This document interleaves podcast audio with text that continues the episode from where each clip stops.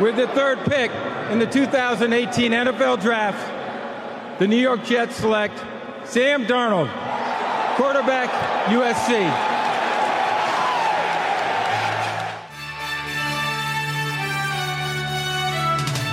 Minus three with Dave Damashek. All right, let's get it on. Hi and hello, sports fans. Welcome to a brand new episode of Minus Three, presented as always by FanDuel Sportsbook. Tune in all season long for exclusive offers and odds boosts. FanDuel, more ways to win. And of course, make it count.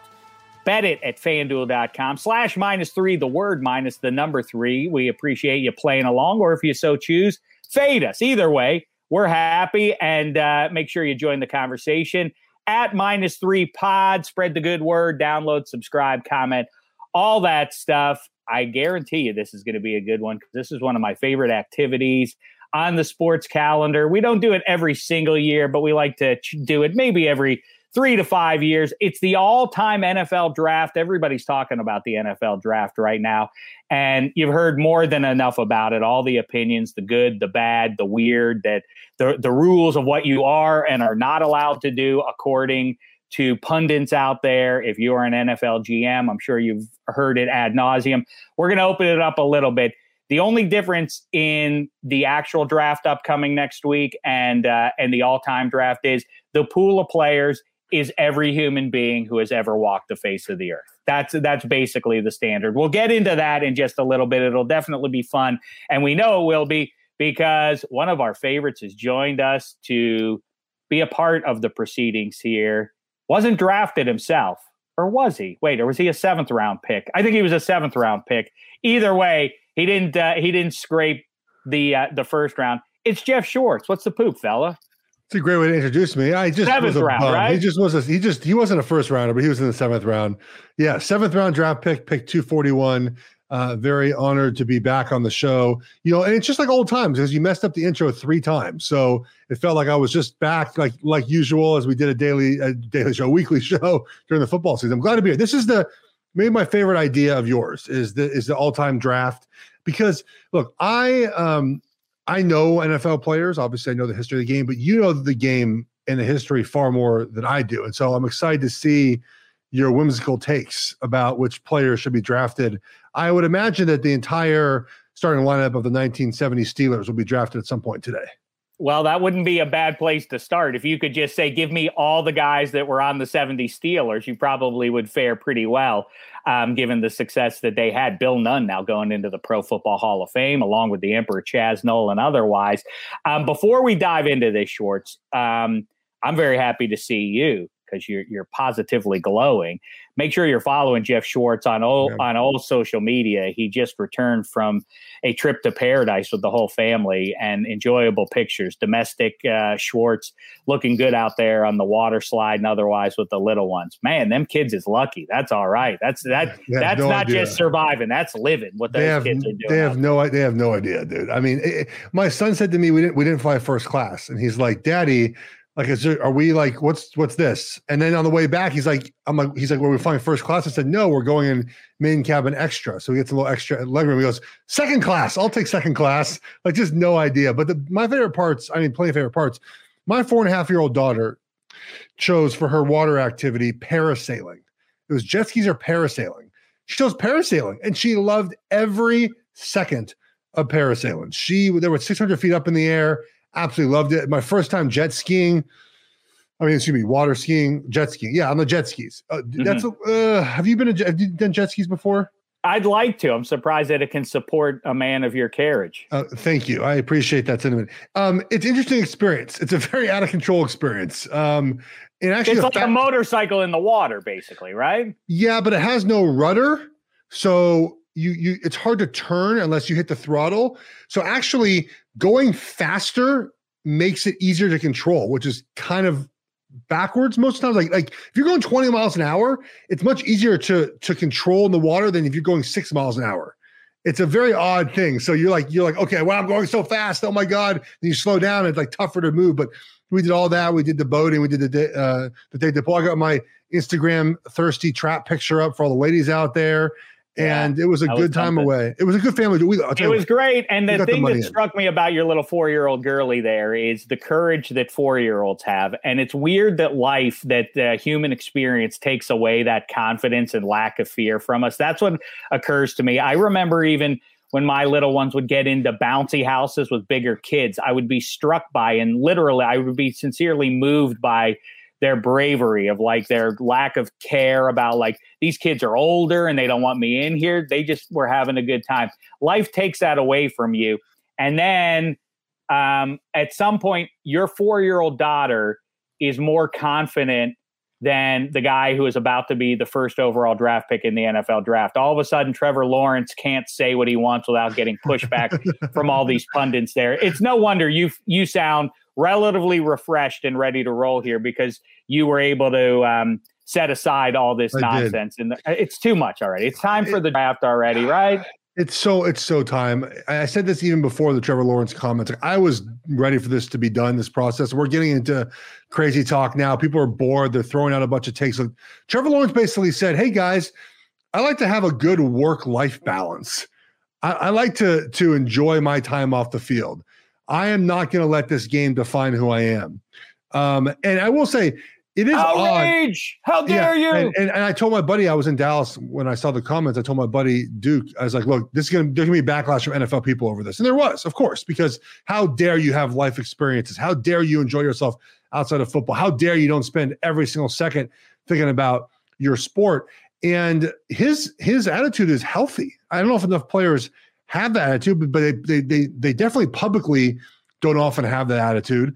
Um, I will say that, you know, the the the the chip on the shoulder thing, two things. One is that most of us do have chips on our shoulders, like just a little bit, right? Like I have a list on my phone when I played of everyone who told me I couldn't make it in the N F L, you know, just to look at every now and then. I wasn't a big like chip on my shoulder guy, but it helps with with motivation. But what I liked about what Lauren said, though, is that we often see people who actually shouldn't have a chip on their shoulder pretend like they do.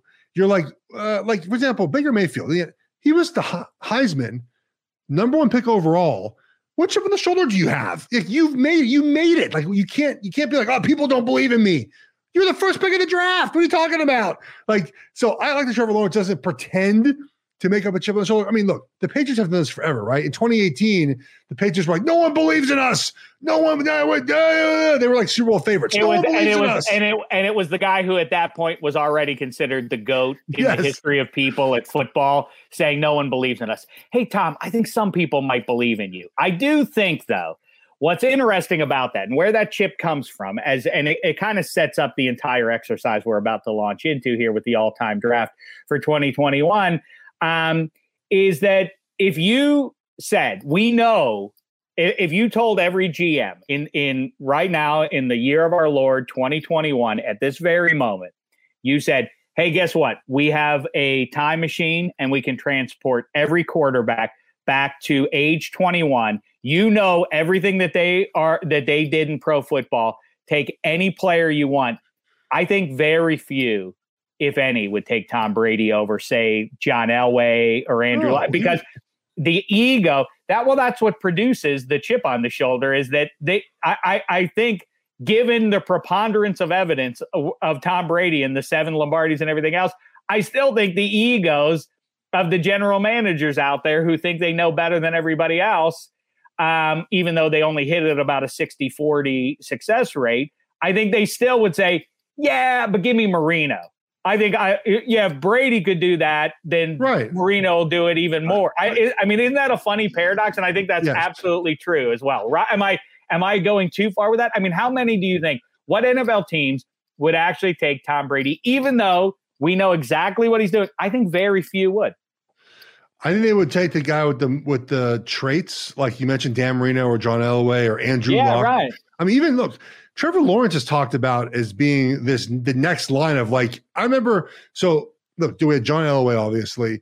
Andrew Luck was like the next John Elway, right? Like that was the next guy. That was about twenty yep. years after John Elway, even longer than that. And then now Andrew, now, now Trevor Lawrence is supposed to be like the next can't miss guy. He, I feel like he's the next in this line of, you know, Elway to Luck to Lawrence.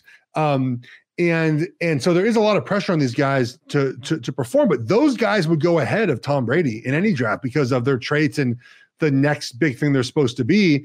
Um, and look, Tom was a sixth-round pick, obviously was was too low, but based off his college tape and based off of the traits he possessed, that wasn't that bad of a pick in the sixth round, right? I mean, like that's kind of where maybe yes, it was in the fourth but, round most years. I don't know. But twenty years later, thirty-two out of thirty-two should be drafting Tom Brady. And my point is, I don't think very many of them well, I mean, would even, the, I mean, despite what we now know. I mean, the Chiefs wouldn't. Seattle wouldn't. Would uh, I mean, like, you know, Houston, maybe pre-allegations might not draft Tom Brady. Um, yeah, it, it, teams wouldn't do it. They want their own guys, and they want guys with higher traits. Okay, so looking forward to jumping in on this, and I think that really does set up um, the uh, the fun that we're about to have. Eddie Spaghetti, a big one for you. Your Yankees swooning, your Knickerbockers soaring, as are your blue-shirted New York Rangers as they prepare to square off with the Islanders. How say you? For some reason, the Rangers getting plus odds, even though they're the team that's red hot and the Islanders are scuffling. And by the way, I think the Rangers have a shot outside as it is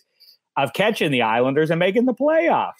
Yeah, I mean, you, it's it is such a strange time uh, as a like a New York fan of, of these teams. You mentioned the Knicks, like a team you don't really think about ever. All of a sudden, Julius Randle emerging as like a top player in the N B A, and they've won like six in a row, whatever it is. The Rangers, if they were in any other division besides the Mass Mutual East, they'd be a playoff team. They're a great team. And it's it's one of the strangest sports stories in history, I think, where you have the leader of Russia literally kind of derailed this season because of uh, of his interactions with Artemi Panarin, the breadman, who also would have probably at least been a top two or three candidate for the Hart Trophy, if not be the front runner, if it was not for uh, for Putin. And then, yes, you mentioned the Yankees as well. It is as Jeff Schwartz rolls his eyes. He what did I miss? His I love, I listen, you know, I love the sports what if, Schwartz. What did and I Spaghetti, miss? Spaghetti kind of stumbled into, or I didn't stumble into this, but, but, uh, threw that thought out and I, and I thought, how absurd. And then I thought about it. Oh, yeah, it really is true. I think the Rangers, the New York Rangers, would be going to the playoffs right now if Putin didn't get, well, what's the story uh, there on the bread man, Spaghetti? He, he accused well, Panarin yeah, of the, the muggly yeah. stuff. The exact thing is he Panarin months ago, months ago, maybe you know, close to a year ago at this point, posted on his social media uh, in support of the other, uh, I guess, candidate for you know election uh, in Russia who would oppose Putin. I'm not quite sure his name slips to my mind. And he posted that, and people back then were like, "Oh, this can get dicey." Like he's speaking out against them, but he's you know obviously uh, he believes in freedom, and and he but Panarin still has friends and family back in Russia, so. A story came out a few months back during the Rangers season that he may have assaulted uh, a, a woman years back when he was playing at a, like a junior team uh, overseas. And this coach said it and everyone immediately was like, well, there was no police report filed. There was no other incidents like reported about. Teammates all said it never happened. And everyone kind of deduced that it was like Putin kind of told this guy, like, hey, you better say this about this guy. So out of the safety of, of his family and also to kind of clear his name, he was out for weeks, uh, three weeks uh, or so. And he, right now, like he's basically a two point a game player. He could probably be, be the Hart Trophy frontrunner right now, uh, if not for Connor McDavid. They'd be neck and neck. And the Rangers, like I said, or as it stands, would be in the playoffs. In any other division, if he was, you know, if the, around for those three weeks, who knows where they'd be right now in the East. So it's just a really frustrating time. And then you pile that on top with the, you mentioned the Yankees too, with the Yankees being uh, awful. I know it's April, but it, it's weird. And now the Giants have a chance to really screw things up if they, if they do trade back. If those are rumors, weird like whirlwind right now for the uh, for the New York sports teams. Hey, um, Spaghetti, the Rangers, just to cover tonight's game, are sure. plus one oh eight. Do I have, is that uh, the most updated odds? Make sure you bet it at FanDuel dot com. Right now, it's the money, the money line's plus one oh four. Rangers are getting a goal and a half versus the Islanders. Islanders are at home. Uh, there's a couple of bets that I, the over under, the total for this game is five and a half. I mean, if you're trusting the Rangers goal scoring lately, I know the Islanders goaltending, despite, you know, whoever it is in net, they have been solid, but the Rangers have been scoring seemingly at will at random games. And we, when those bottom lines, when the, the kid line playing really well together, and then you add in a guy like Vitaly Kravtsov in the fourth line who brings in skill, not just a guy who's going to be a grinder, it kind of changed the whole dynamic of the team. And like I mentioned before, we just talked about him, you know, the bread man, two points a game player. If you really want to get into your favorite bet, Dave, of betting on somebody to score a goal, it's like he, him and McDavid and Austin Matthews, like those are three guys around the league that you could pretty much bet on. I guess Nathan McKinnon now too, but Panarin, if you want to get on that, like he's a guy you got to, you got to pick because he's on the stat sheet every single night. So So uh, I like the Rangers getting the goal and a half here on the road. They've just been, they've been playing awesome lately. Uh, even though they kind of slipped up versus the Devils and they led them back in the game, they still find a way to regroup in the end of the third period to win those ones. So I just kind of like the way they're playing hockey. Just wish not it was not in the East Division. Well, uh, both playoffs drawing nine, the N B A and N H L, juicy matchups are certain in the N H L, N B A sort of track. And then that way, too, as the Nets kind of come back to earth. We'll see what K D and Harden and Kyrie, whether or not they're all out there to play. The Celts lose on Monday night, but still playing better ball than they have been. Um, the Sixers, maybe, maybe I'm going to have to back off. I'm going to have to consider this over the next week, and I'll get back to you. I might have to replace the Nets as the prohibitive favorite to emerge from the East um, and uh, replace them with the Sixers. We'll see about that one. In the meantime, it's four twenty. The Pirates are in action in honor of the Cobra Dave Parker smoking that hand-rolled uh, business in the dugout way back when. I think you owe it to yourself to put a little something on the bu- Buccos for the Cobra um, tonight. And Mike Tomlin now back in, or uh, extended three more years for the Steelers. A lot of people in Pittsburgh not happy about this one, Schwartz. Objectively, you have some distance from the A F C North, the very intense fan base in Pittsburgh. Yes. What are your thoughts on Mike Tomlin as a head coach? Where it stands now is he's it's been, you know, yeah. eleven years. I think it's fair to point that out, that they haven't sniffed the Super Bowl in, in quite some time. They they had that one title game in Foxborough in, I think it was twenty sixteen, when Le'Veon Bell and his groin came up lame. But it's been, you know, it's been a while since yeah. this franchise has gotten to a Super. I think that's kind of a fair thing to point to. But then again, they haven't had a losing season during that time either. So there's two things here. One is that with with Tomlin as your coach, there's hope every year you can make a Super Bowl run, which is, I think, really important, right? If things break right, um, if you have a hot Big Ben, if the defense is always going to play good, you can make the Super Bowl every year, right? I mean, you, you're, if you are going to be above above five hundred every year, or at least five hundred every year, then you have a chance to get in the playoffs and, and do some damage. And that's always – Um, more acceptable than, I think, having one playoff year where your team is really good and you'll make it another four years out of five, something like that. But secondly, when you fire a coach, you have to hire a better coach. That's that's what you're supposed to do, right? It doesn't always happen that way. But if you fire Tomlin, who are you hiring? Who, who are you hiring that's better than Mike Tomlin? Now, I can make the argument that when Big Ben, after the season, is retired, that maybe you part ways with Tomlin and you start anew with everyone else. But it's not what the Steelers do, right? The Steelers stick with their coaches. I like that approach. You keep kind of one, one, um, one vision, one message in the locker room. Obviously still works, as players still play very hard for Tomlin. Uh, but I will say, if they draft a running back in the first round, he should be fired immediately. So if that happens, then it's it's a fireable offense. Him and Colbert gone right away. We've gone around and around about this here, and I'm largely on your side. Um, prominent voices like Warren Sharp are now really pounding the table and talking the kind of stuff you're talking about, these extreme, like, you're insane, and you can't be considered a legit general manager, personnel guy in pro football in the twenty-first century if you use a first-round draft pick.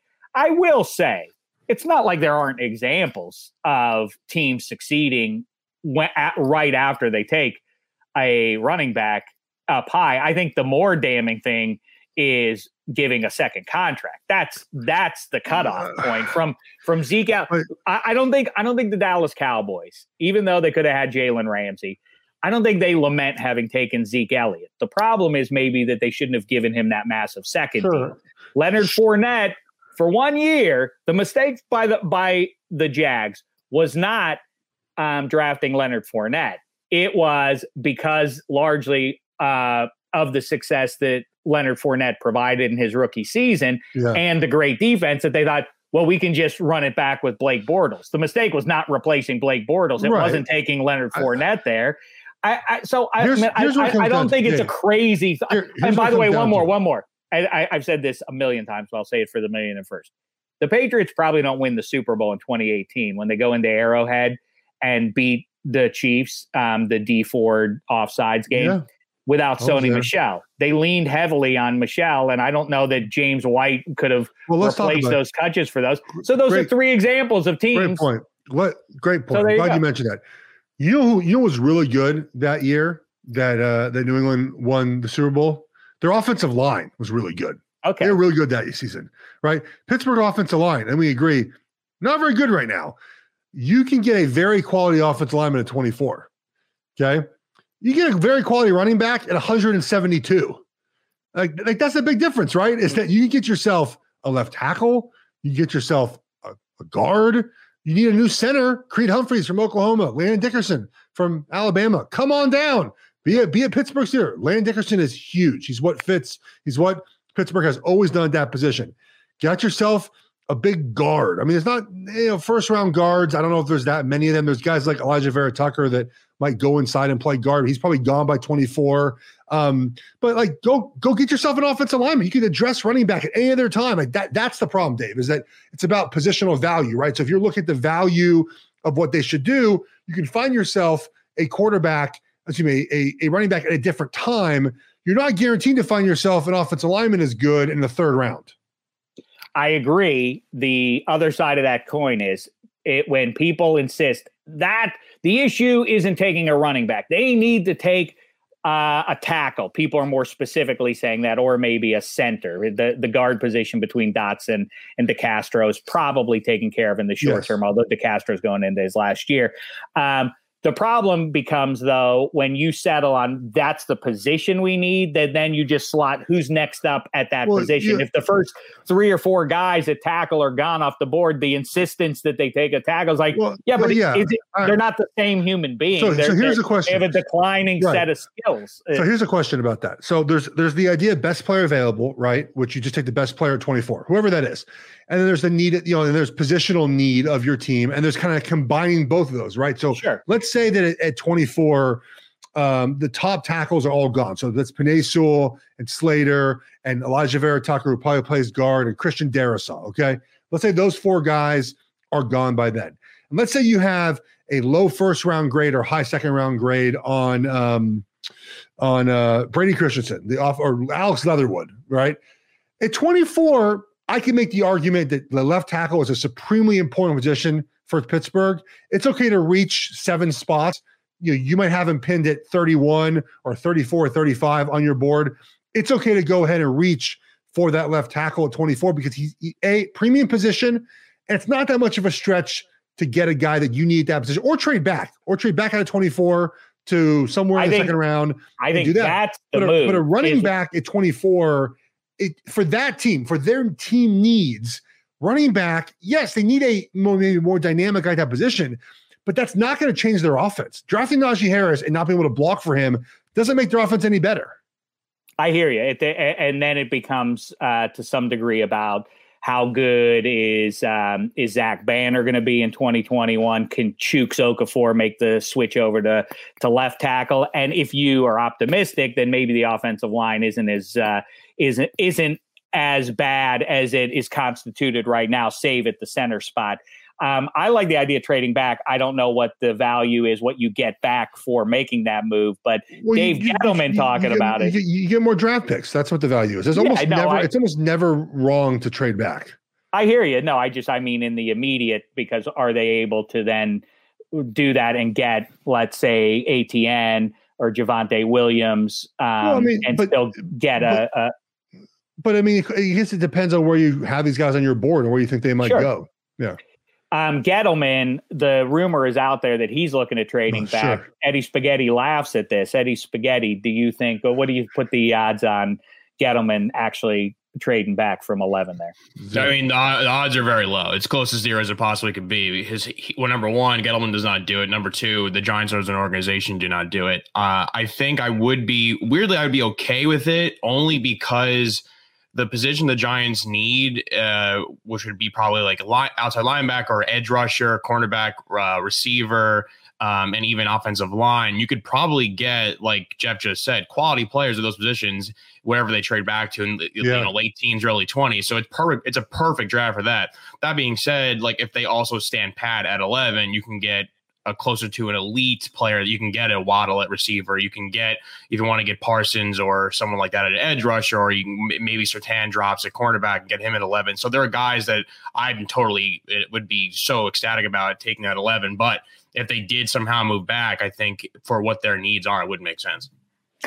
Um, all right, and we it, it it now seems, although there is very late buzz that maybe the Jets aren't settled on Zach Wilson, it seems that they are settled on Zach Wilson. Everybody now officially over their skis about Zach Wilson, which I think is kind of funny because I I'm not, I don't quite I don't quite understand. Um, it's because here's why, Schwartz, because people don't like to fe- because it, there is peer pressure, just like there was in junior high, with people who talk about pro football.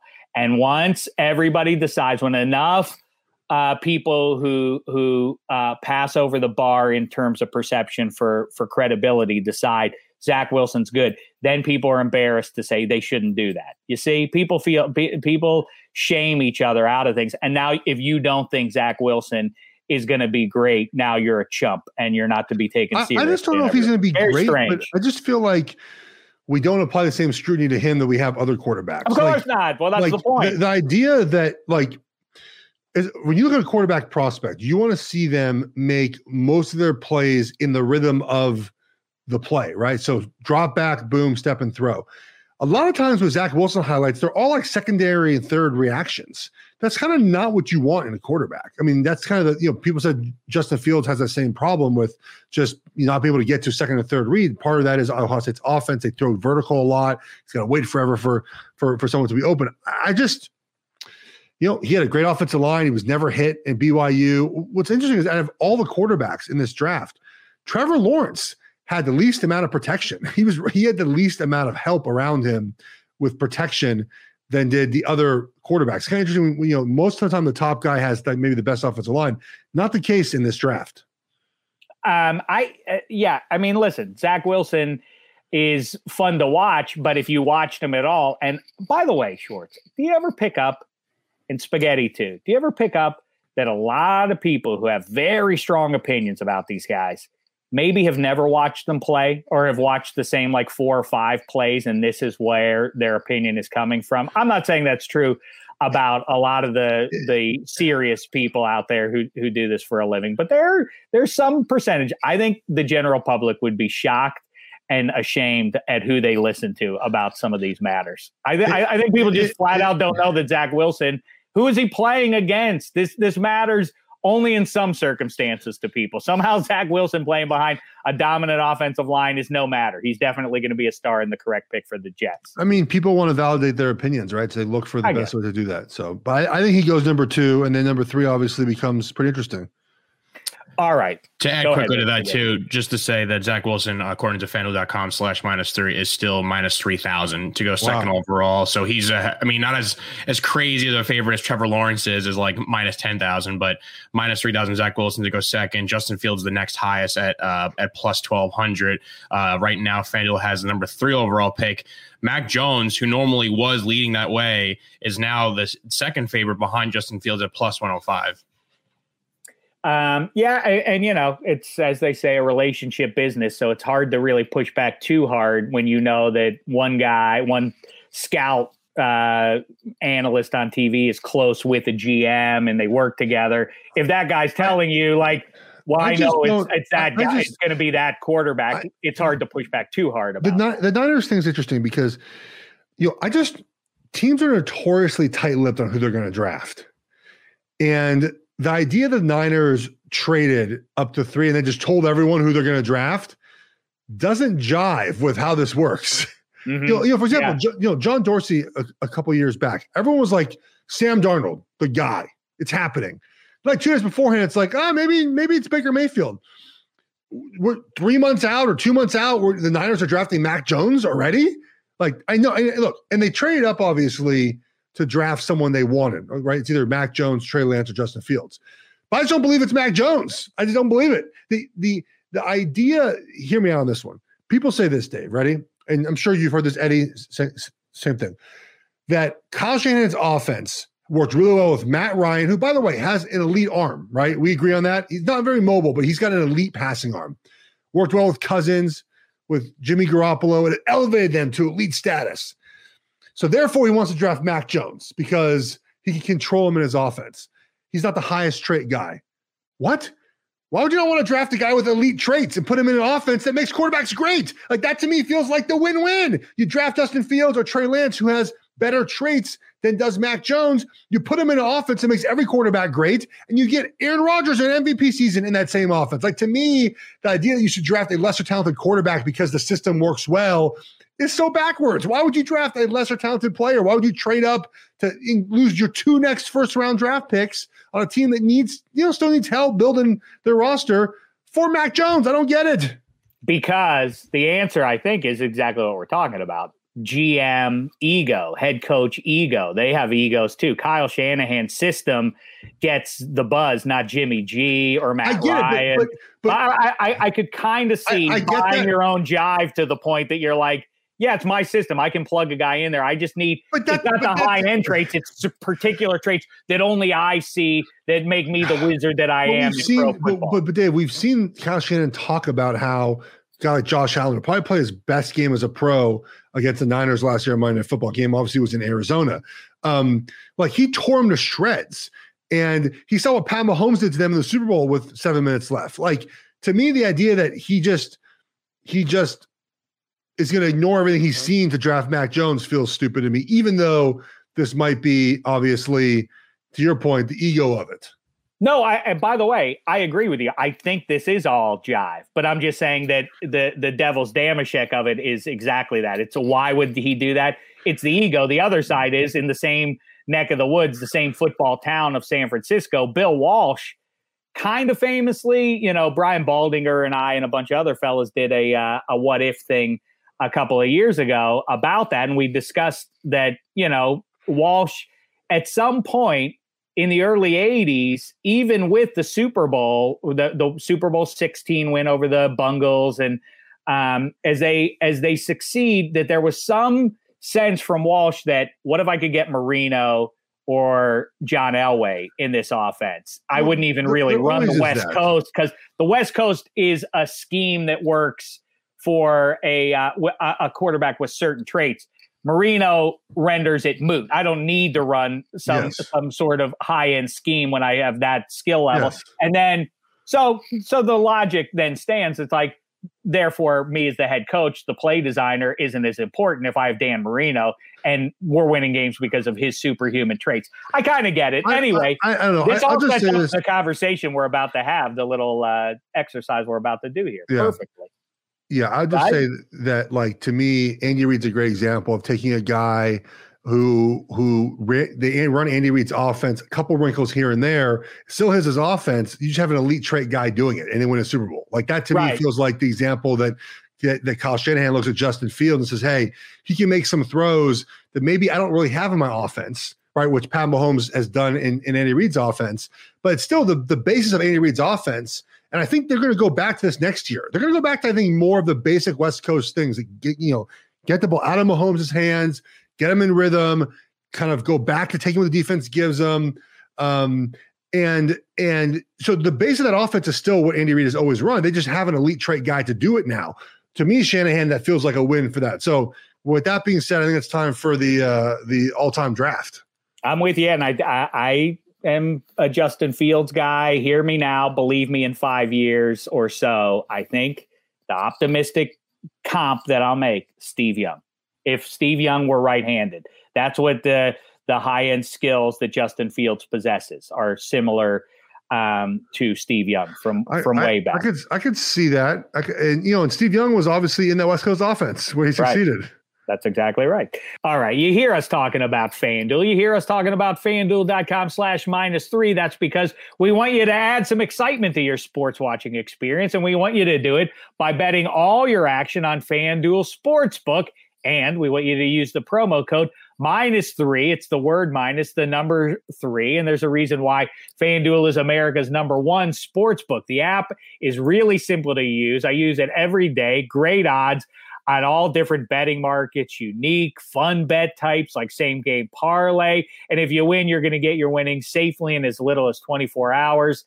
Spaghetti, we were just talking about your Rangers and a big one going up against the Islanders. I like that same game parlay. The Pens are playing host to the Devils on Tuesday night. I think the Pens are a smart play there. They don't have a ton of wiggle room at this point to just drop games. They have to show up for these. The Devils really playing for not much of anything. That makes the Pens a good bet. And a great bet is whichever guy you like best on their top line, whether it's Brian Russ, Jake Ensel, or Sidney Crosby, all plus odds on those. And if you same game parlay that with the Pens as a winner, that's what I'm talking about. Make it even more interesting than it already is. FanDuel is letting you place your first bet risk-free up to one thousand dollars. You heard what I said there.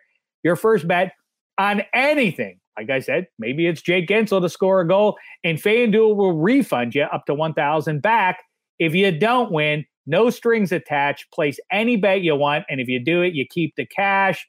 If you lose it, you'll get your entire bet back up to one thousand dollars. Inside credit, and of course, like I say, make sure you're doing it at FanDuel dot com slash minus three.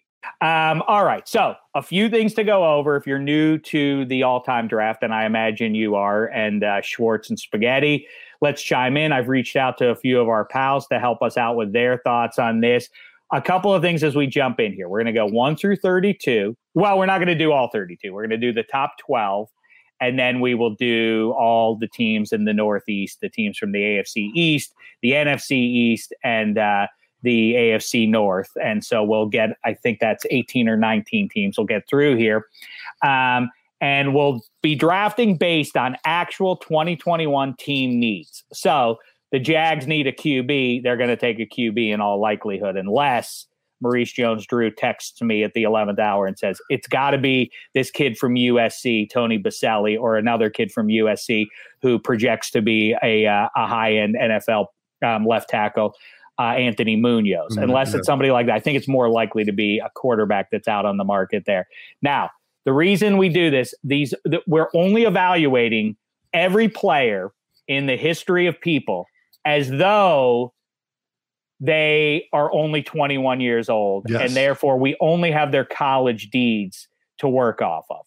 Because the reason is, if we knew that, um, if you knew what Tom Brady was about to do here, or if you knew what Joe Montana was about to do, he would surely be, even if you already had a good quarterback, even if you have Um, Patrick Mahomes, you might be tempted to take Dan Marino if you knew how good Dan Marino was about to be. So we've got to create this uh, suspension of reality a little bit. Everybody is twenty-one years of age. You know, everybody would take Lawrence Taylor no matter what their team's team needs are, if Lawrence Taylor, the Hall of Fame, were available. But you wouldn't be so sure about him if he were just a, an intriguing pro- prospect coming out of U N C. Um, round about nineteen eighty-two. Um, so that's that's the main rule. And, you know, along those lines, same thing. Jim Brown is better than any running back you have. So you would take Jim Brown no matter what your team needs are. So with that being said, and I think to make it a little more palatable to you, Eddie Spaghetti, as a young man, Jeff Schwartz, you as a young man, and to the audience, we won't go into the Wayback Machine. Night Train Lane is not probably going to get drafted here. Neither is Sammy Baugh. We're going to try Motto to keep Graham. It. Well, listen, I might slip up and draft draft Roger Staubach or Mean Joe Green. I might. I don't know what might happen here. How about, probably, how about how about Eddie and I stick to what uh, the age, the era we're born in, and you can you can draft people from the nineteen twenties. Okay. Yeah. Can I just chime in with, like, in terms of like the all time quarterbacks getting drafted, like you, like the buzz surrounding some of them, and you're mentioning like you know Elway, and like I don't even remember the buzz surrounding Peyton Manning. Like the first real true buzz I would say was like Mike Vick. And then obviously like the Andrew Luck is crazy and now like Trevor Lawrence. So like the quarterbacks that I remember, and and then, you know what, I will say the oh four class with with Eli, uh, Big Ben and Rivers, that had some decent buzz to it, but I do not like recall yeah, like, I mean, the Leaf Manning thing at all.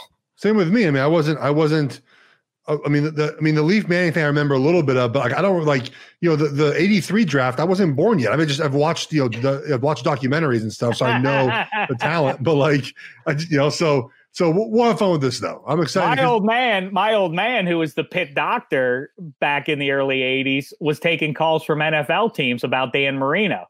What can you tell us about Danny Marino, Doc? What can what, what can you tell us? Should, I'm sure. Uh, you, it was it was uh, that was fun. You guys don't remember it. Ah, oh, I'm I, I'm quite old. All right, let's get into it. Here we go. The all-time draft of twenty twenty-one is underway. Jacksonville Jaguars, you are on the clock. all right, what are the team needs? Like we say, we don't have to spend a ton of time. I think they're going to go quarterback here, no matter what else they may need down there in Duval County. Who are the options, Jeff Schwartz? I mean, it feels like the eighty-three draft is where we start, right? I mean, has, has there been I more? Like, has there been more hype than Elway, Marino? I like and, this Elway kid coming out of Stanford. I know it's not uh, a, a program steeped in great success recently, but um, uh, this this kid's got a huge arm, as big an arm as I, I as I've ever seen. Played, like I say, not surrounded by a gaggle of talent. No matter, he yeah. put up huge numbers there in Palo Alto. I expect, you know, the kid. Great uh, off script, um, and uh, you know, obviously, must be a bright kid coming out of Stanford. So uh, you know, Elway looks awfully interesting to me. Also, another Stanford kid, Andrew Luck, um, seems to possess all the tools and is uh, a bright kid himself. I take a look at him, and also down in Alabama with Bear Bryant, um, guy who can really run around, does have a knee issue that we want to take a good look at there in uh, Joe Willie Namath, kid from. Uh, outside of uh, Steeltown, Pennsylvania. Um, I think those would be the guys I'd look you at. You couldn't wait one pick to go to like the nineteen sixties, could you? You just couldn't. Well, you just, I, I just, I want you to have full information. you couldn't, you couldn't Eddie Spaghetti, your thoughts, any quarterback you like out there? I think the U C L A kid, Troy Aikman, is intriguing, big arm, so on and so forth. Shook off the big eight days at Oklahoma and uh, thrived in a pass-first offense there in the, the Pac ten.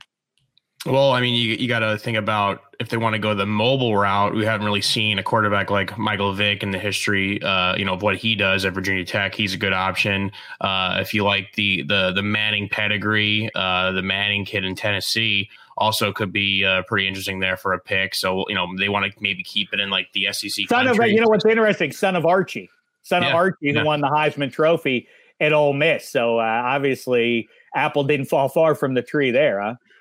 Right. And his brother may be good too, Eli. So we'll see about that. But uh, I think, yeah, I think you got to throw those two names in the mix. I wouldn't be shocked, though, if they if they did go uh, with the chalk pick, which is probably Elway. What do you think here, Schwartz? The thing I love about Elway is how he can backpedal and plant his foot and throw the hardest football I've ever seen in my life. It is incredible. Like the accuracy with with which he can throw. Uh, but are we concerned that he goes to baseball instead? Is he going to go to Jacksonville? I it is a legitimate uh, question to ask, I think. Um, I think we'd be naive if we didn't uh, um, at least take a moment to ask that question. Urban Meyer, though, good fit with the way Herb likes to approach things. And from what you know of this, uh, this Elway kid, being a Pac ten wonk as you are. Yeah, I, I yes. Um, I would uh, I, I think that that's the, the way to go is, is Elway here. Okay. Um, and uh, with that pick, the Jacksonville Jaguars do indeed take John Elway to be their quarterback in twenty twenty-one and beyond. Congratulations. I think you have a kid, a kid there who's got some real swagger to him. Like I say, can make plays even if there isn't a play that Herb and company call. I think uh, this kid, um, assuming he does wear the number seven in the N F L, I think uh, this kid's got a real chance at uh, a long stretch of success in our league. At number two, I reached out to Dan Hanzus uh, from Around the N F L podcast. Of course, he is a Jets fan. To ask him what he'd be interested in doing there. Um, he floated out there. I think uh, Joe Willie makes a lot of sense here with modern medicine to support the body and heavy scrutiny to rein in his lifestyle. Um, two good points there on the guy. Like I say, great runner as well as uh, thrower of the football, big time arm, as uh, quick a release as you could ever see. I think quarterback is the play here now that Sam Darnold is off the books there. How say you, Spaghetti? Yeah, it's an interesting pick now because they have to go quarterback with Sam Darnold not on the roster. Or, you know, if if this uh, if they kept Darnold, I'd throw out names like maybe a Calvin Johnson, maybe a Reggie Bush, someone a dynamic offensive weapon. But without a quarterback, they really need to take one here. A guy that I like for this team, I know Joe Namath does make sense. He may fit the Broadway style, um, but somebody who's very. Uh, you know, humble and and just a real student of the game, and is going to block out all that extra New York media noise would be an Andrew Luck, and he's a, out of Stanford. He's a guy that I think is kind of in that Elway mold, and I can't see him having like he's going to have a fifteen, twenty year career in the N F L, just a super long career committed to the game, and he'll be a New York Jet for for quite some time. After the success of of the Pac twelve in, in college basketball, Pac ten having two players drafted back-to-back from the same school, I won't say no to that. So Andrew Luck is uh, is a possibility. Uh, Joe Namath um, is uh, is another possibility there. You know, I, I'm going to throw a name out. His brother just came up there, uh, Peyton Manning, um, the kid, the younger brother named Eli, who went to Ole Miss as well. Um, I, my concern with him is he's he's a little quieter. He's he's may not be an alpha personality, and I'd be I'd look at him, but I don't know that Eli Manning is built to handle the scrutiny of New York as a media market. I just I think he'll he'll get crushed by it, and that's why I'm not going to go with Eli. And I think that the Jets here, they want a leader of men. They want uh, a guy who can match wits. I think Robert Saleh is going to take care of the defense. I think Peyton Manning makes all the sense in the world here. The the book on this kid out of Knoxville is you can just turn the keys over of the offense to him. He'll take care of it. He'll run the show. On offensive coordinator may not even be required. Saleh managing the D, this kid Peyton Manning taking care of the offense. I think bright days ahead for uh, the New York Jets. How say you, Schwartz? What about a guy like Aaron Rodgers? I feel like his personality would kind of the, the lack of maybe uh, who the guy on the Packers. Yes, well, he's on the pa- Packers. How could he go to? Oh, the you're oh, we, what, what are you trading him? I forgot. We can't. We can't do this. Oh, dang it. Yes. Okay. Um, I'm fine with uh, with the direction you went. I've, uh, I'm just looking at. We can't. Uh, Put on that still, green jersey, playing. Peyton Manning, and guess what? A F C got uh, nightmares waiting for you, especially you up in Foxborough. I don't know you're going to be able to handle this Peyton Manning kid. He might outsmart even uh, that head coach you have in uh, in New England. At number three, it's the San Francisco forty-niners. Intriguing now. All of a sudden, do they definitely go quarterback? They still have Jimmy G. They have uh, Kyle, who can make a success of just about any quarterback who he throws under center there. Where are you looking here, Schwartz? Feels like Troy Aikman at U C L A is, is a perfect fit for mm. this offense, what Shanahan wants to do. Um, just an uh, an easy thrower, smart thrower of the football. Um, I think would fit very well, um, you know, just intellectually in, in this in this offense. Uh, to me, him or or maybe a, a Steve Young at a at a B Y U feel like just two great fits for what Shanahan wants to do on offense. Steve Young, obviously more mobile. Uh, actually, it would be interesting to see a lefty in this offense. They set everything up to kind of have that right-handed bootleg, but I think it might throw teams off to, to flip everything with the, the left-hander getting on some of those bootleg actions. But so those, the investment in Trent Williams makes it so that it probably you don't go and get a lefty. Interesting. Uh, yeah, I, I would say that the, the righty is probably the way to go here. I think Aikman feels like the uh, the best option. I, I, I don't want to push back too hard on that one because the kid, uh, you know, Power Five school and all that. The other, you mentioned lefty, and that brings to mind um, B Y U star, uh, again, another smart guy, big arm, can really make some plays with the legs. Steve Young, what, what what's your read on this guy? I mean, uh, filled some big shoes there in uh, in Provo uh, for Jim McMahon, who was the all-everything guy, obviously, for the Cougars. And uh, Steve Young stepped right in, and that team did not miss a, miss a beat for Lavelle Edwards. That'd be great. I mean, you, you obviously, like I said, you have to flip everything that, to run this offense kind of the opposite direction the way he has it now. But I think I think Young or Aikman feel like um, the the easy out. But the way that we talk about the forty-niners in, in this offense feels like Aikman is more of the stylistic fit than is Steve Young. There he goes. Number eight. Get used to looking at that. You got a studded quarterback, forty-niners fan. I have fans. I think that's going to be cool. Like a big red Uh, red jersey with a number eight on it, and that guy is your quarterback now. Imagine that. That's going to be a cool look for you Niners fans. Enjoy Troy Aikman, everybody. Um, next up, it's the Atlanta Falcons. Eddie Spaghetti, how say you here? Yeah, I know he a lot played of needs here. Matt Ryan, a question. I'm sorry to fill in there. You could always address offensive line there in Atlanta. You might want a dynamic defensive player there, a number on the board right there. And within that region there, I don't know how much people are aware of this guy nationally, but definitely down there in that part of uh, uh, the land of college football. There's a guy, um, I know they're they're considered more of a basketball school, but from Chapel Hill, there is an, I don't even know if you call him a defensive end. I don't know if he's you call him a one. linebacker. He's the one he's you draft. Stud. He's he's greased lightning. Lawrence Taylor is his name. I think he might be a real difference maker if you drop him into into that Atlanta team. This is easily the best pick of the draft so far with with team fit and need. I think the easiest draft pick of the first four. Uh, he makes the most sense here in Atlanta, who cannot develop a pass rusher. He doesn't need developing. Come in right now and and and dominate the game from the defense side of the ball. Uh, L T's the pick for me. I think Spaghetti, you know, Falcons have had some success with Matt Ryan. They have, you know, they reached a little bit to try and resurrect Todd Gurley in twenty twenty. That didn't go. Are you looking maybe at a running back here, or do you agree with uh, with this uh, U N C product? I mean, I think, yeah, that that could definitely be a pick that works. I think I'm um, with you. The Todd Gurley thing isn't going to happen. They need some kind of offensive firepower from the backfield. And, uh, you know, there's like Kajana Carter. There's Reggie Bush. There's plenty of guys that could put, uh, put back in there. But the main question is, like, Matt Ryan's thirty-six years old. Are you, if you're sitting at number four, are you going to pass up your future, you know, face of your franchise, your future quarterback? They want to ride with uh, uh, Matt Ryan, you know, Orlando Pace, putting him on the offensive line to help, you know, kind of prolong uh, Ryan's career there. I would not be, uh, not, that's not a bad move either. Um, the Falcons do. I'm glad that the, it's down in Atlanta, not New York City, but the Falcons are taking Lawrence Taylor from U N C. Can you imagine how the New York fan base would react if they announced Lawrence Taylor from, you know, like, who, boo? I'm glad for Lawrence Taylor that he's going to be received more warmly uh, by the Peach State.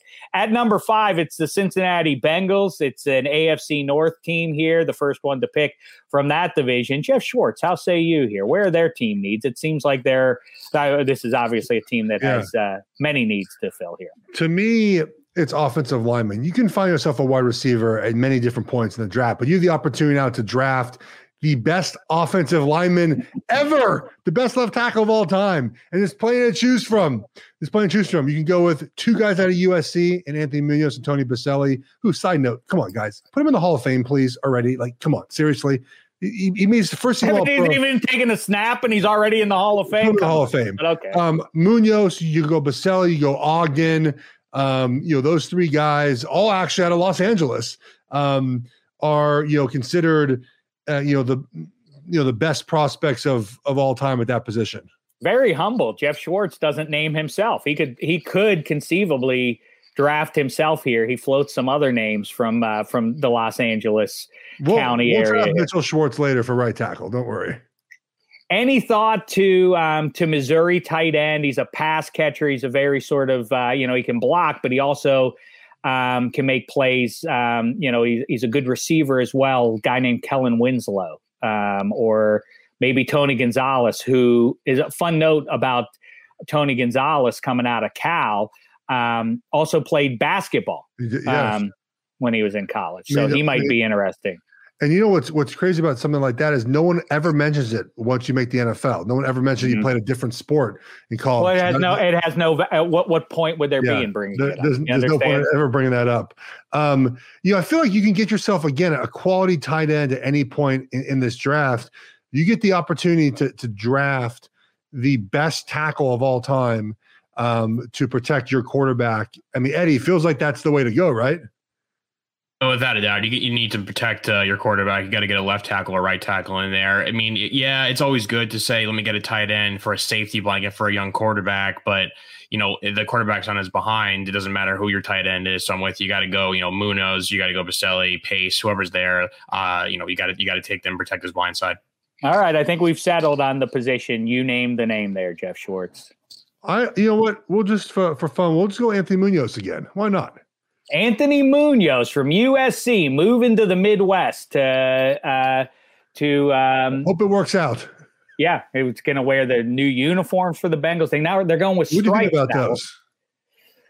They're very similar. I'm glad they got rid of the white panel thing. That's the worst part of the Bengals uniforms of the last decade is that they have this inexplicable on the jersey, on the side, under the armpit. They have this big white stripe. Like, why? why what is that thing for? So uh, less is more. I, I, I um, give it a solid B. I'll have to see them out on the field, though. I still would rather their helmets just say Bengals on them instead of having the stripes. I like that Bengals look from uh, their original days. Speaking of old uniforms that I love, it's the Miami Dolphins. This is a team that is uh, attempting to resurrect itself all the way back into the playoff picture. Tua is the guy. It looks like he's going to make it to his sophomore season in South Beach. They're probably not going to trade him and uh, try to replace him. It doesn't look that way. Maybe it's about getting him weapons. Schwartz, start us off. Where where, where do you, are you looking here? Brian Flores seems to be managing yeah. the D just fine.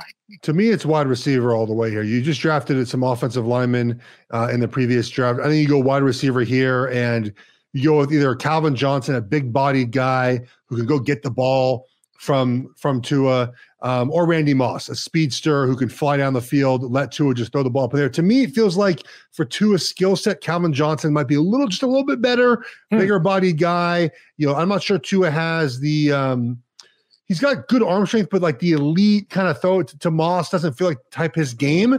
Feels like, feels like Calvin Johnson to me, the ability again to go get, to go get fifty-fifty balls, to be big and physical. Feels like he fits the Dolphins better. I'd go Calvin Johnson. I, I like that pick. Um, Randy Moss, you may know, before he was at Marshall, um, was down at the U, and it wasn't a great fit. You know, some some minor character questions and so on. Maybe sending him back down there isn't the greatest idea. Calvin Johnson, a little bit cleaner, um, probably in in terms of background, and uh, and I think that makes sense. Eddie Spaghetti, any pushback there?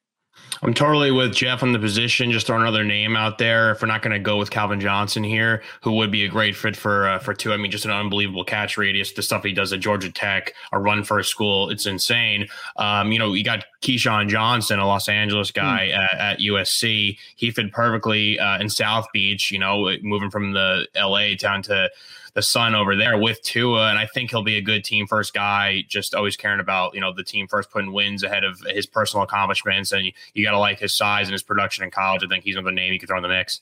Yeah, and, and one more for you to consider there, Schwartz, before you announce uh, your final pick there. I really like a kid from the U, I mean, a dynamic performer, really suits the uh, the celebratory atmosphere that is South Beach. What about Michael Irvin, local product? Staying with uh, with Tua and company. That's a good choice, um, but I just not think a they, burner under. Yeah, yeah I just understood. think that the, the to me, what Miami was missing last year was the third and eight. Just here's the ball, Calvin Johnson, go catch it. Like that to me feels like the the difference in in what. And again, it's not kind of no disparaging Randy Moss, who obviously, you know, is is a blazer and and runs different kind of routes than Calvin Johnson. Um, it just feels like the skill set, if I'm drafting to help Tua, uh, to me, Calvin Johnson fits that fits that persona a little bit better. Um, okay, I like that. And you know what? He's this guy's like a hero. He's almost he's almost not human with his skill set. It's like he was created in a lab, like he's a machine or something. I think a good nickname for this guy would be Optimus Prime. I love right? That. That'd be kind Optimus of would you like that? Yeah. Really good. Let's see if we can make that catch on. All right, probably a, a team that probably could have really used a guy like Calvin Johnson. The Detroit Lions. Where do they look now at number seven, Jeff Schwartz? Um, I think there's two options here. Uh, you're a wide receiver with Randy Moss, and you go ahead and get yourself a, a little bit of help for for Jared Goff. But I also think there's a possibility of quarterback here as well. I, you know, Goff is probably not the long-term solution there. If you like a quarterback, and you know you go best player available here, and a quarterback kind of fits the mold. Maybe Joey that, Harrington? Uh, maybe Joe Harrington. Um, hopefully that, that goes well if they end up going that direction. I, I have my worries, though, that it might not. So mm. it feels like, to me, I mean, Randy Moss, if, you, if you're if you're all in on Jared Goff, a guy to help to help him would be um, pretty ideal. Okay, uh, Eddie Spaghetti, your thoughts? I mean, we, they, they seem to be, you know, they're not going to invest uh, – you would think after dra- taking uh, a running back high the last couple, last few years um, there, that they're not going to look in that direction. Maybe defense, I suppose. Um, how say you? Yeah, I mean, they w- their current situation at running back seems okay. Receiver, obviously a little depleted. I wouldn't be upset with them at all if the Lions went receiver with this pick. But from everything we're seeing, it's like they're not really happy with the quarterback position. They don't really feel uh, encouraged by it. They may need a new face of the franchise. You got to look, you know, at somebody like Heisman Trophy winner Carson Palmer uh, from S C. If you get him there, a guy you could kind of build around, pretty face. The fans are going to love it. Some, you know, be happy for him. Detroit, obviously, way too long of a playoff drought, and you, he's someone you could build around. Should have a you know a long, stable, healthy career, um, and that's a good place to start, especially with the offense who needs a, a giant boost. How say you, Schwartz? At number seven, the Detroit Lions select Randy Moss. Randy Moss. Oh, no. Those words are a nightmare. Good luck, N F C North. You're going to have to handle that guy. Can you imagine if you're a Bears or Packers or uh, Vikings D B hearing those words? Oh, it's going to be a nightmare for you. I think this kid's uh, electric. Um, at number eight, it's the Carolina Panthers. You were uh, you were drafted by this team, weren't you? I, I was, yeah. I unfortunately I would not draft myself again for them at this position. So um, year two for Matt Rule. A lot of lot of high yeah. hopes about uh, you know mastermind of offense. He really devoted the twenty twenty draft to building up the defense. Where's he looking this year?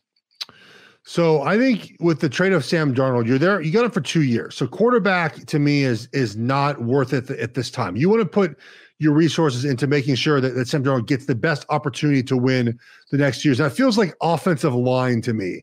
Give me like big old John Ogden, just a guy at left tackle who is a mauler in the run game. You know you're going to use C M C in the run game, but just a guy that's it's a big physical presence on this offense that Sam Darnold trusts will have his blind side. Give me the big fella out of U C L A.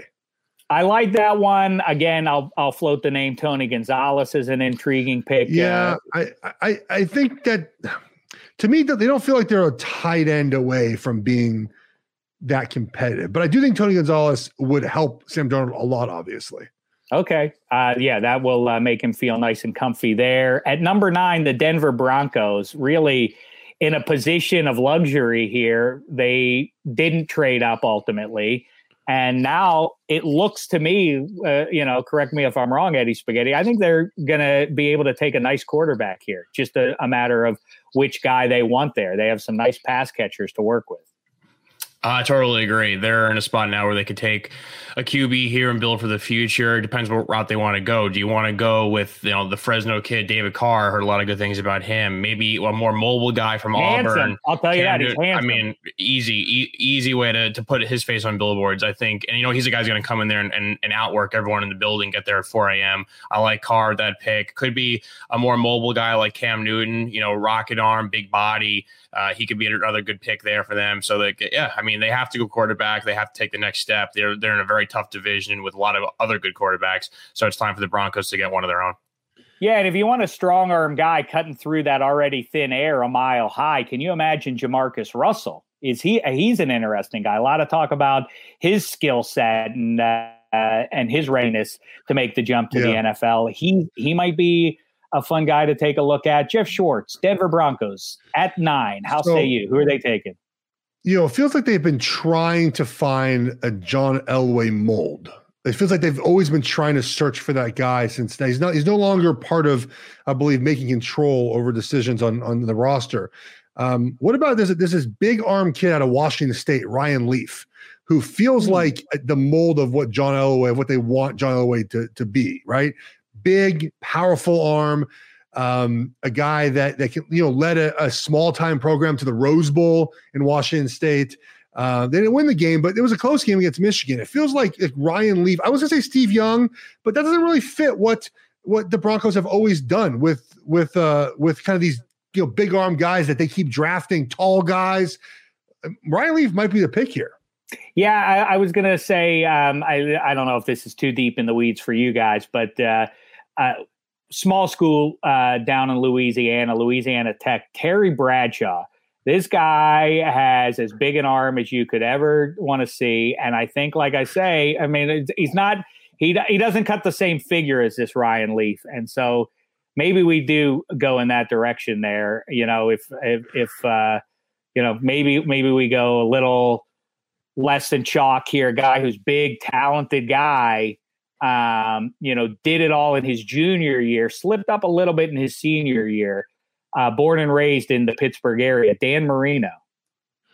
Dan Marino does does fit that kind of that big strong arm guy that uh, that he wants. That might be you know a a, a better a reach. A, a reach, you think? Well, a li- maybe a little bit of a reach. He's dropped down. There's some questions about uh, you know off the field stuff. So maybe Ryan Leaf makes more sense here. And now, I mean, I think players. I, maybe it's a little overstated. Actually, Schwartz, weigh in on this.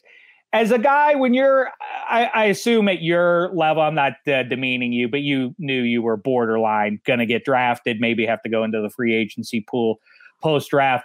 Um, but around the guys who you knew were going to go first, second round on at Oregon, are is there all this stuff about, do people want to go to the Dallas Cowboys? Is that is fans are convinced that, well, there's no better destination. It's the great, you know, you want to be on the Dallas Cowboys with the star in this. Is that, uh, is that true? Or do people want to just go where I it's think warm? It, I think that, you know, people hear that Jerry is a, is a, um, a player friendly kind of general manager owner, takes care of his guys. I do I do teams. And then there are a lot of players that grow up Cowboys fans.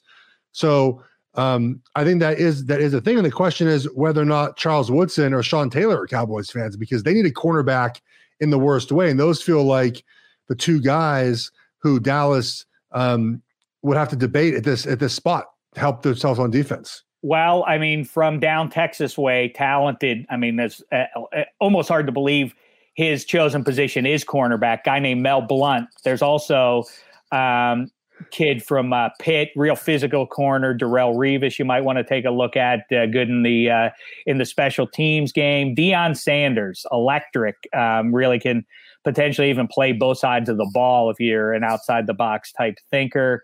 Um, he might make a great pick. And then from Purdue, uh, speaking of a guy who can really help you out in special teams, Rod Woodson. If you're looking at a corner there, I think uh, you can't go wrong with any of those names. Um, Schwartz, how say you?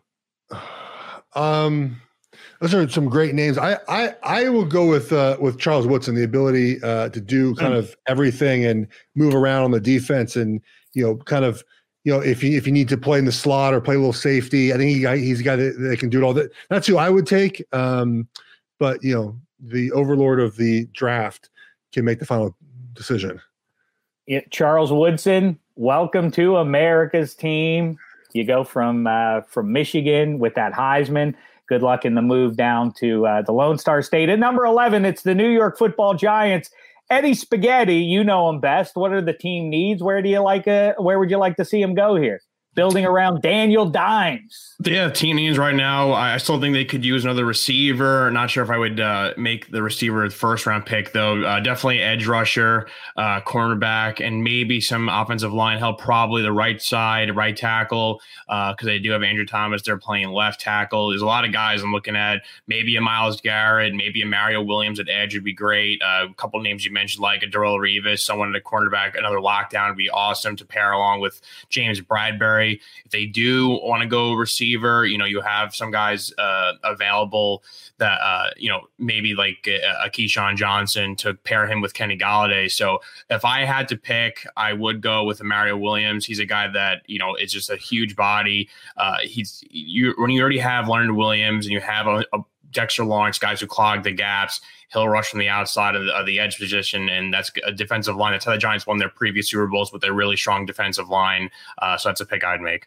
If you want Mario Williams, I'm not going to get in your way. Let me just tell you about a guy. Maybe I'm just vibing to the cool nickname, but there's a guy from Tennessee named the Minister of Defense, Reggie White, who I think also could do the job capably and fill the same role you're talking about. Schwartz. Reggie White, Reggie White feels like a Joe Judge draft pick to me.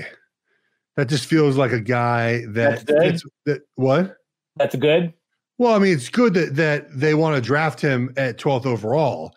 I'm not sure I'm quite sold on, on the coach, but I Reggie White to me feels like the pick over Mario Williams here. Um, But you know, we'll, we'll, we should let Eddie. It's his team, man. I Who's don't want anyone? to. If, if Mario, I'm fine with Reggie. I'm fine line, with Reggie White, but he he's more. I thought he was a little more in, uh, interior, and the Giants definitely don't need interior. He help. he played he played the end. You can move him around if yeah. you want to. Yeah. All right, then we're doing a three-man big line with uh, Dexter Lawrence, Reggie White, and uh, Leonard Williams. I'm fine with that. Leonard Williams. I mean, look, that was a great contract too. So much production. Um, all right, next up. At number twelve, so wait, so so are we officially going uh, Reggie White here? Ed, Ed, it's up to Eddie. It's his yeah, team. I'm fine with Reggie White. We're going to run the three floor. The three, the, the three, three big beefy boys of the D line. I love that. All right, staying in the N F C East, it's the Philadelphia Eagles up now uh, after having made that trade with the Dolphins earlier. Schwartz, how say you? Oh man, a lot of a lot of a lot of needs. They, you know, wide receiver, linebacker, corner. They're not doing quarterback. Maybe offensive line. Um, you know, the wide receivers that we haven't drafted yet that feel like uh, you know maybe a. Um, Going through my list of wide receivers here, all-time wide receivers. Um, you know, maybe an, an A J Green would be good there because uh, we drafted Moss and Johnson already, which are two best probably in uh, in my lifetime. Um, Super productive. I know it's uh, you know, you know, you know, fancy you know, pants like at, you, but there's this guy Jerry Rice from Mississippi Valley State, um, who I you know I don't know he's not a burner or anything, but but all he did was produce down there. Yeah, I know the competition it, wasn't great, but maybe. Yeah, Jerry Rice feels like a good option. How about a, a Larry Fitzgerald to come in and, and help and help kind of mentor a, a Jalen Hurts? Well, he hasn't retired from the Arizona oh, Cardinals, so he can't really be drafted oh, there. I don't think that doesn't uh, really. He's played like eighteen fucking years. He, he um, can be. I mean, you could go with like okay, again if you want a pass catching tight end. That's worked over the last half decade there in Philly. Maybe you could look at one of those guys. I I, I think you go Tony Gonzalez or you go with with uh, Jerry Rice here. Uh, Philadelphia Eagles, congratulations. Tony Gonzalez, uh, Zach Ertz, maybe on his way out. This will uh, slot in nicely there. And now let's go with uh, just the teams going forward here that are in the three divisions that we focus on, A F C North, A F C East, N F C East. And uh, that takes us to number fifteen, the New England Patriots. I reached out to another uh, one of the heroes from around the N F L, Greg Rosenthal, the boss. And uh, I said, what would you do here? And he said, uh, what a weird question, period. Dan Marino. That was it. That was his response. Dan Marino, I don't know what he knows. This guy, this uh, Rosenthal, he he does his work breaking down tape and everything. If he knows something about this Pitt kid, I'll tell you this. I haven't seen a release so fast since Joe Namath um, coming out of Alabama. Super productive, like I say, in his uh, stunning junior year. Almost won the Heisman Trophy. Um, I, you know, I think you could do a lot worse. Bill Belichick lands uh, the successor to Tom Brady. Do you like this, Schwartz? I do. I think it's a good, it's a good fit for what the Patriots need from that position. Uh, a lot of upside there, um, and it goes well with uh, with what Belichick wants. Moves around a little bit better than you might uh, than you might think too. Has yeah. a dynamite head of hair, nice permanent, um, and uh, and so um, congratulations to the Patriots. Dan Marino is your guy. We'll see how he fares there. Miami Dolphins next up at number eighteen. Eddie Spaghetti, how say you for the Dolphins? A lot of different ways you can go here. I know the uh, the collective wisdom in twenty twenty-one is that you don't go running back, but I think the Dolphins would do well to reach out. There's some really intriguing options out there. If you want to go progressive and you need a pass catcher out of the backfield, there's a guy from San Diego State. I know, not a football powerhouse, but Marshall Faulk. Um, has the ability to run between the tackles a little bit and also can play pass catcher for you, like I said. Yeah, I think they do need to go running back here. It's a, a, a pick they need to complete their offense. If they do draft the receiver, they have to uh, need to load him up with some weapons here. I mean, Kajana Carter at Penn State, he's a running back everyone seems to love. Uh, you have guys like Bo Jackson, a dual sport athlete, someone just, you know, really uh, they, they could do it all in the field. And I, I think they got to go uh, in that direction. I mean, I love the name Bo Jackson there. There's some rumor that he cares about other sports even more than he does football. But when he plays football, he's awfully hard to uh, for other human beings to slow down. Jeff Schwartz, where are the Dolphins going here at eighteen? I kind of want to look at tight end here a little huh, bit. Okay. Um, we don't we don't have many offense in the N F L without elite tight ends. I mean, great elite offense. So maybe a, a Kellen Winslow Senior would be the, the choice yeah. here for the Dolphins. Another guy who, um, you know, really a hammer of a blocker, um, again, from Pitt. I'm sorry to keep bringing up guys from the banks of the Three Rivers, but without Pittsburgh, there is no football. What about uh, Mike Ditka? What have you heard about this guy from the Aliquippa Hopewell area? I don't know. I was was my dad even born when Ditka was drafted? I have no idea. What a creep. All right. So Kellen Winslow Junior I mean, yeah, I'm sorry. Kellen Winslow Senior Yes. Yeah. Or. Uh, you know, could have maybe looked at uh, this guy from Bama, Ozzie Newsome, who is a good pass catcher as well.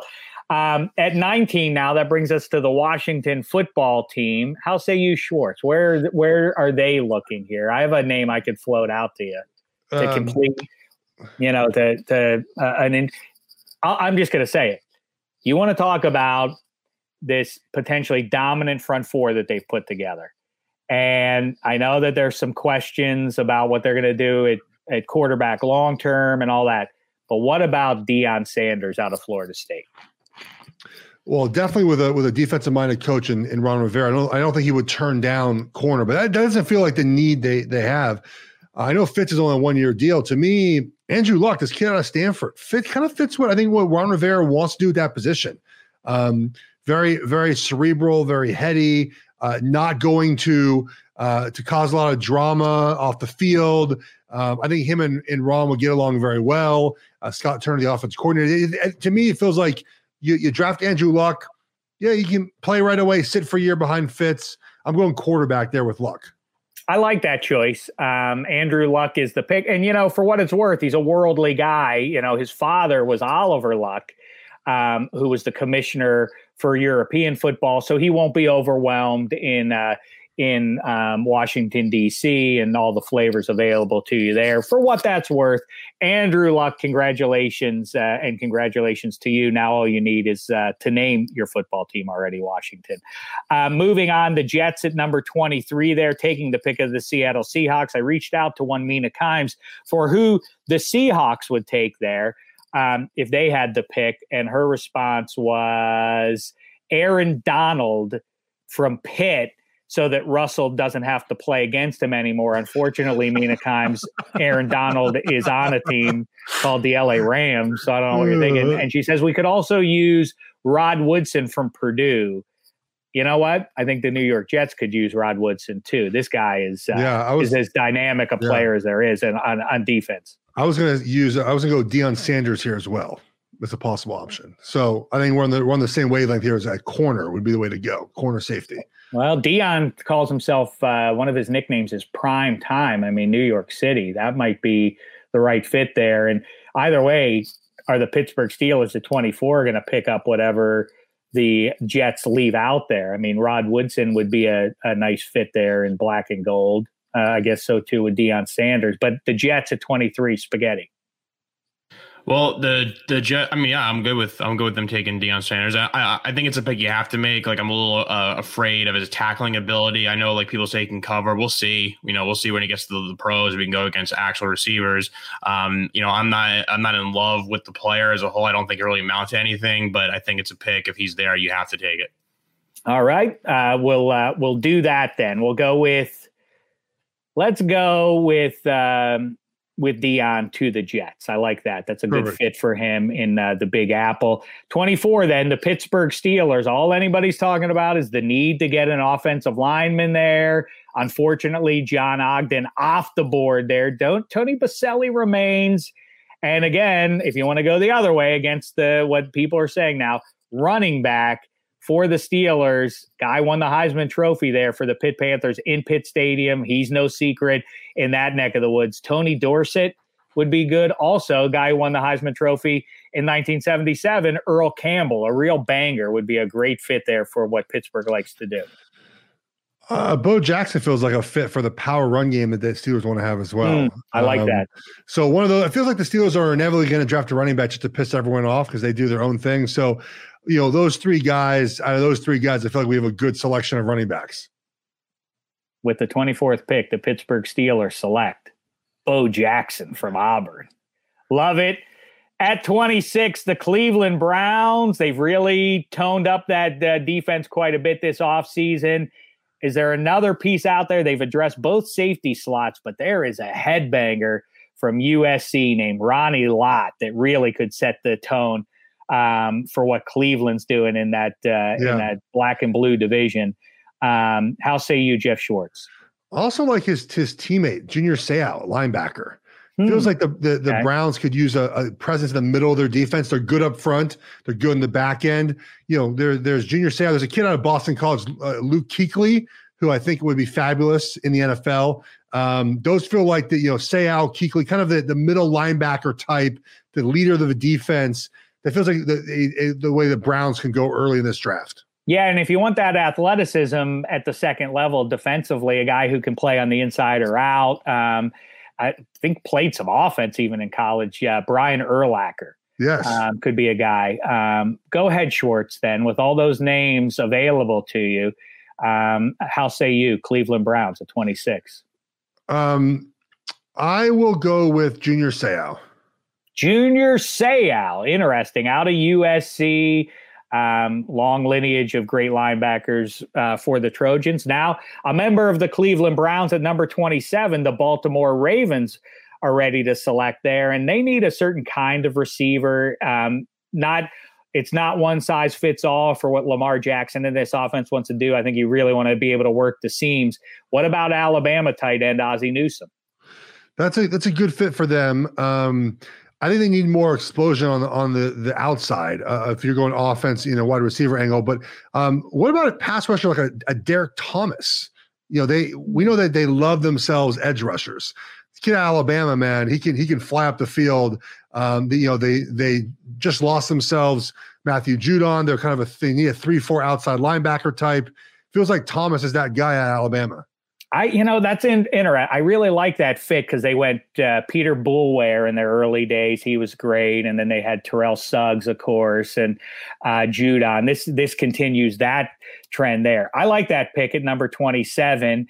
Um, and uh, with just one more pick left on the board at number thirty, a contender for the Super Bowl by all accounts, the Buffalo Bills. They really are a piece or two away from really being a uh, maybe the scariest team in the whole conference. Eddie Spaghetti, where do you think the Bills are looking here? Uh, I agree with what you're saying, that they're, you know, really a piece or two away, which means you get the luxury of taking B P A, your best player available. I mean, there's a lot of guys we mentioned that have, have felt them. Could they go an extra receiver, maybe to help out someone like Stephon Diggs, take a little bit of pressure off of him? Uh, the running back position is a weird one with them because they didn't have much of a run game with Singletary and Moss. So you could add whoever's left, uh, you know, put them in uh, the backfield. I'm not sure who's still on our boards, but uh, I, I well, think LaDainian Tomlinson out of T C U, T C U. I, I has his detractors, but he's he's you know was you know hard to argue against if you watched him play and you saw the gargantuan numbers he put up. If you're looking for a guy who put up big numbers, especially from that region of the country, um, Oklahoma State's Barry Sanders is you know is as good as it as it gets in college football.